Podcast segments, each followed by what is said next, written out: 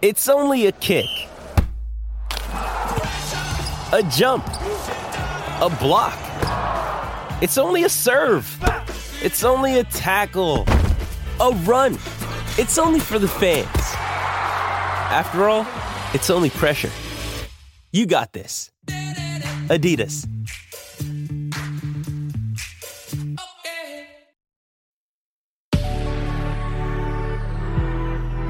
Good risings. I'm Adrianne Nina, and this is Level Up Latte. Now, in my deep dive into discovering more about how fitness became what it is today, I got to a point when we I looked into the mind versus the body.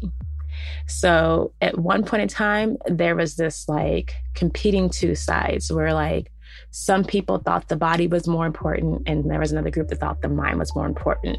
And it was just like you were on one or the other and there was no merging of the two.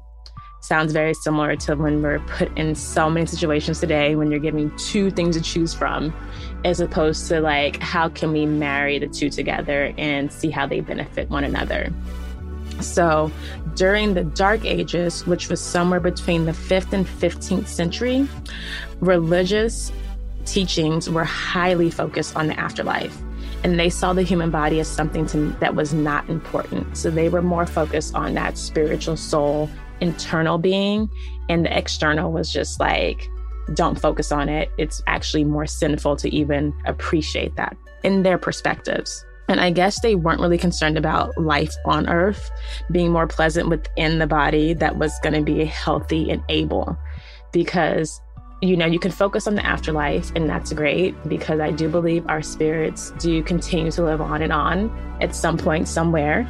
But how about like the now?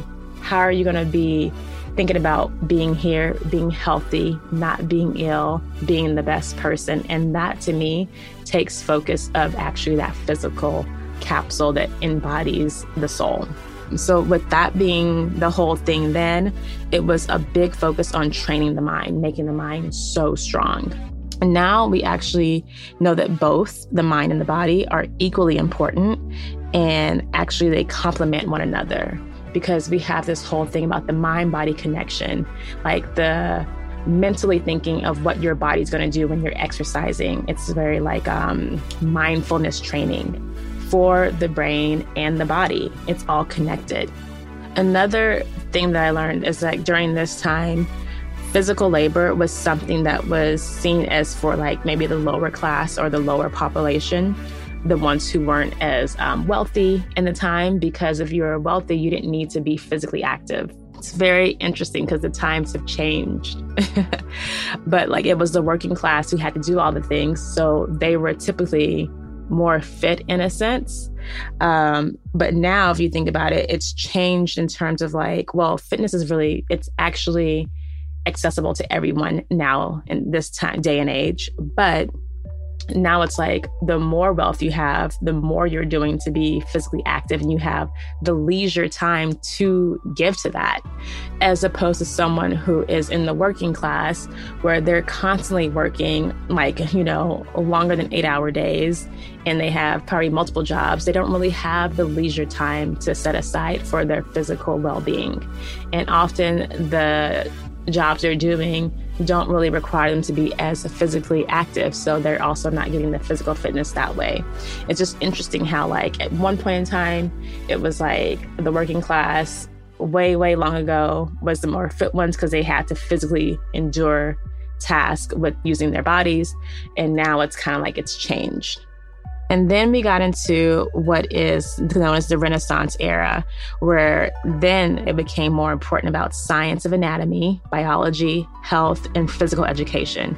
So at that point in time is when they started seeing how the body really operated as a whole and the benefits of it and learning more about it.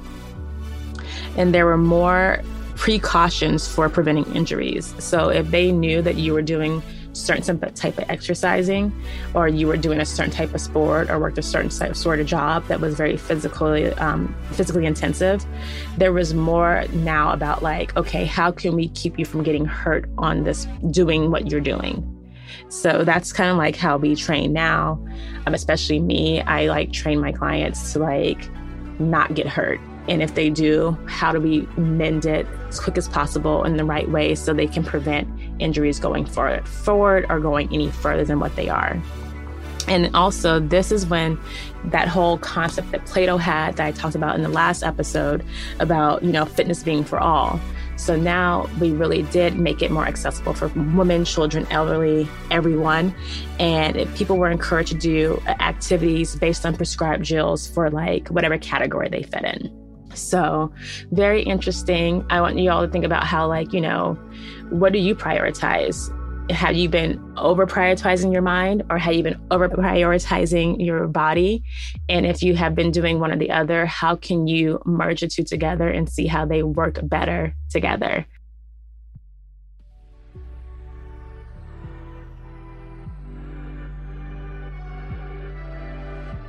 Thank you for tuning into Level Up Latte.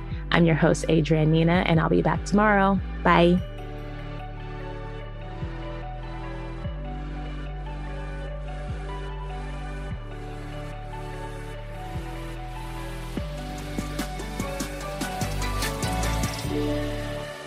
Good Risings is presented by Cavalry Audio.